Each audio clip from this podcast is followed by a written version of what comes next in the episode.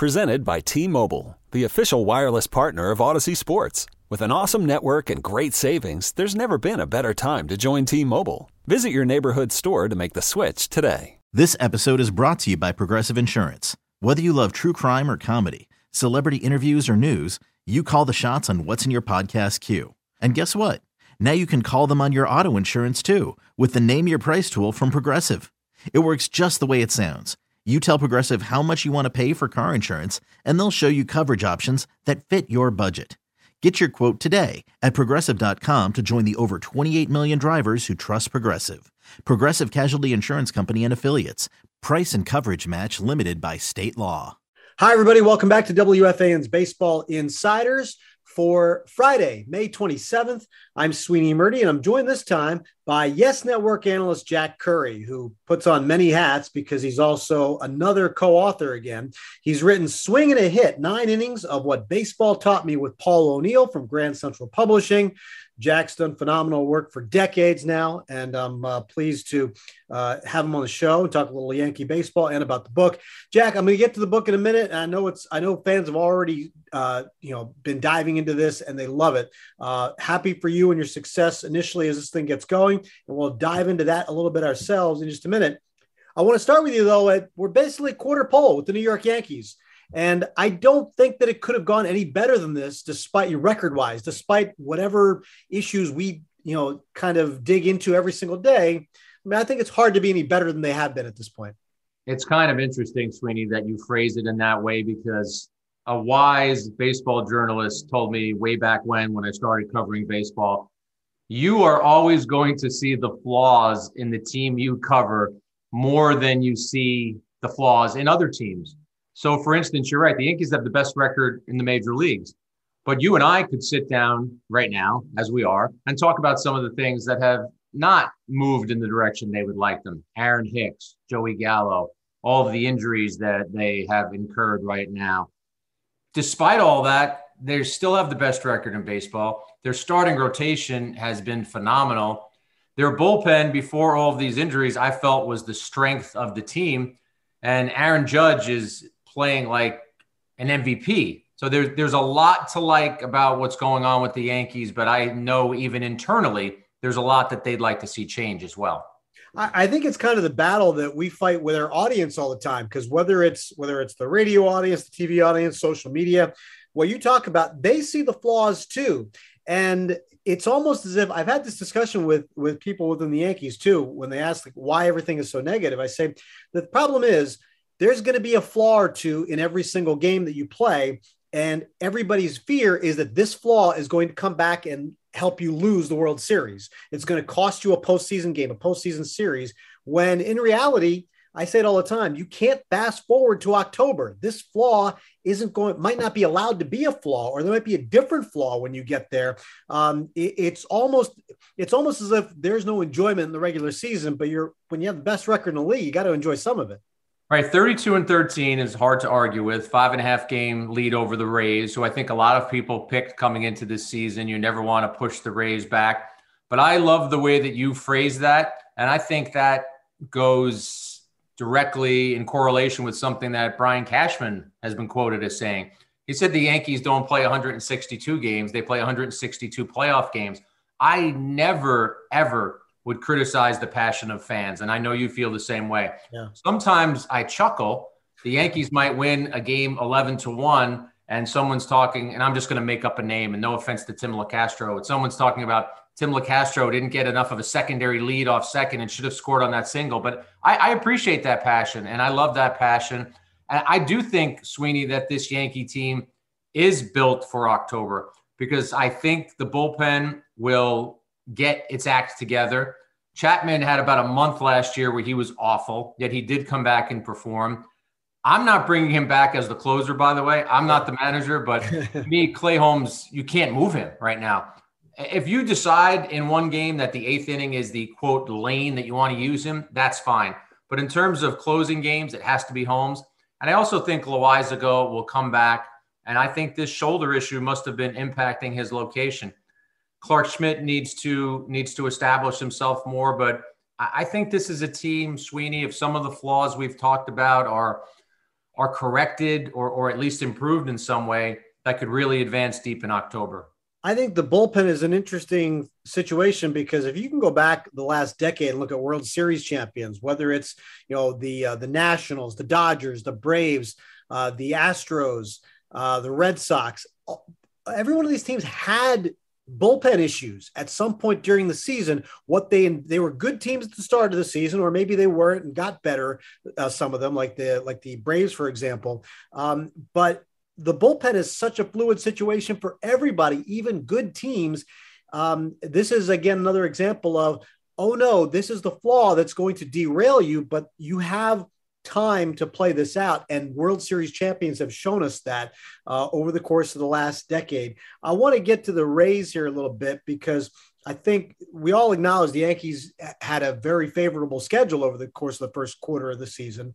Um, but the first win of the series on Thursday night felt very important to me because all the injury situations and things the Yankees are dealing with right now, it feels like they're in survive and advance mode right now for the, about the next two weeks, the old Jimmy V thing. This isn't about dominating right now. They've been dominating, they've built a lead. And to me, it's just, you know, stem the tide for about the next two weeks while the opponents get tougher and try to regroup. So, Sweeney, I'm going to answer this question or address this question from a Rays perspective because I think this really is important. We talk about the Yankees. That's the team that we cover. I said this on our post game last night. If you're the Rays, you see that the Yankees are wounded, as you and I have talked about, and they're down some players.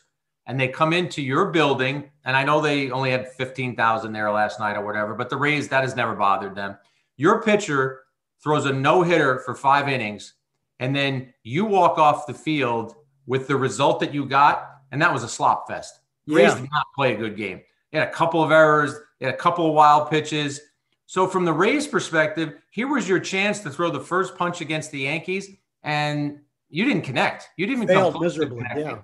And Sweeney, when the two Yankees scored on the the ball that Walls threw away that Ramirez didn't, that reminded me of what the Rays used to do to the Yankees. I can't tell you how many times we've seen something happen where the Yankees made a misplay in the field, and suddenly there are two or three Rays scurrying around the bases. I thought the Rays looked in one game, and granted, I've watched them before this. I thought the Rays looked like a lesser team last night. And I know defense and the tidiness of a game has been an issue for them this year.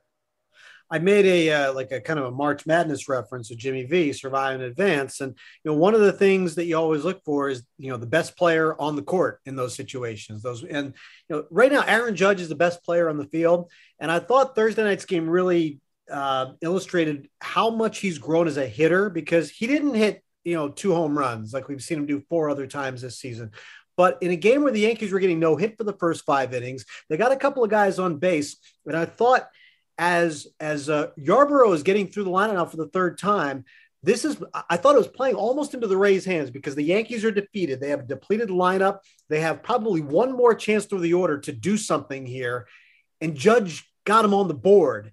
And the pitching made it hold up. But the fact that Judge got that run home and it wasn't, you know, a 450 foot home run, and then later a sacrifice fly in a situation where the result was still kind of questionable before they tacked three on.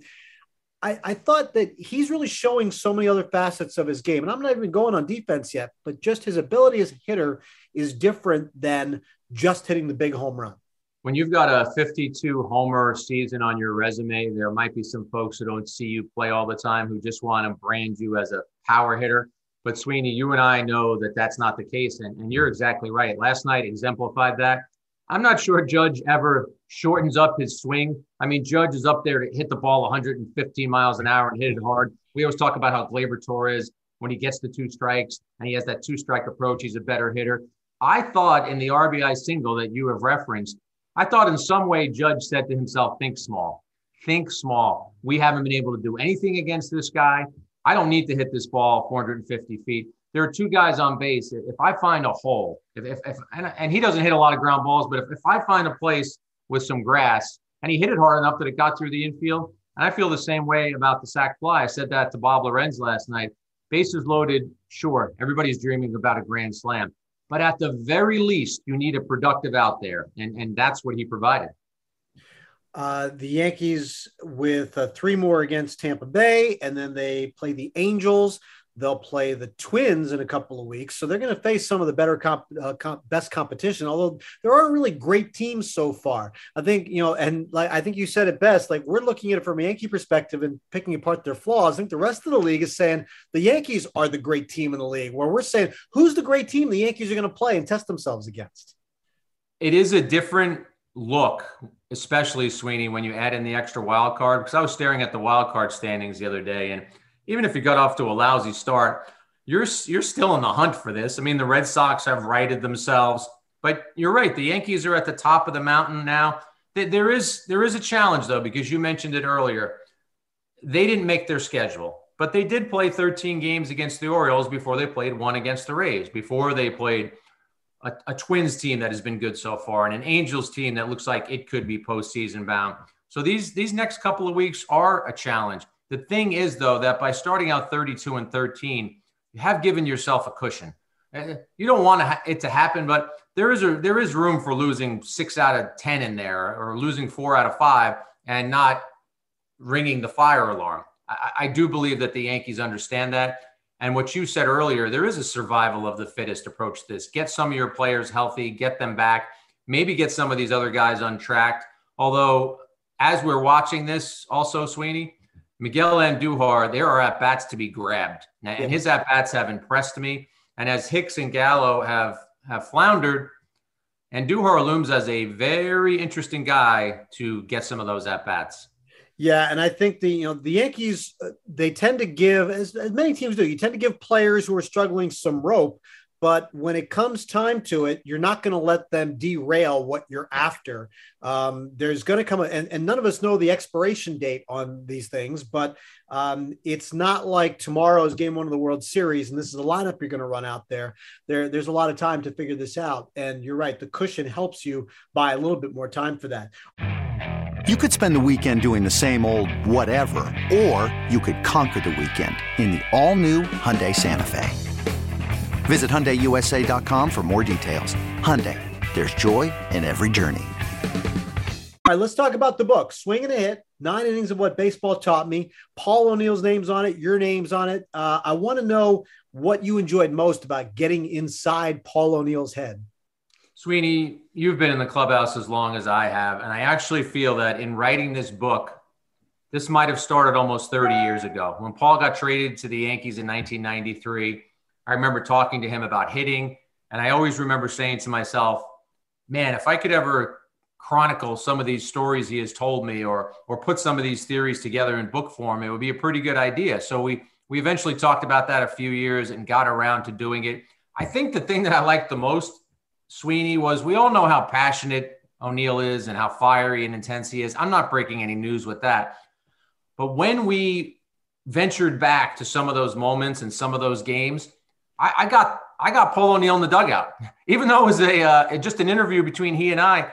I could feel that intensity coming back again. And there were a couple of times where he would say, "Oh, Jack, did you have to bring that game up?" Or I mean, he was tortured talking about Randy Johnson. And we have a chapter that starts out uh, talking about Randy Johnson. He only faced him five times in his career, yet he still has nightmares about how in the world, as a lefty hitter, am I going to be able to hit a guy who kind of throws three quarters. His arm looks like it's coming from second base. He's throwing it 100 miles an hour. So I feel like the O'Neill we used to see in the clubhouse, I kind of I kind of got to revisit that O'Neill. The thing that I really took out of it, and there's a lot of great stories in your individual stories about moments, about teams, about years, about uh, different teammates and players. But when you read the whole book and put the whole picture together, I thought it was fascinating that – you know, and I talked to O'Neill about this. Uh, my chat with him is up on the 30 with Murti podcast platform for those of you listening.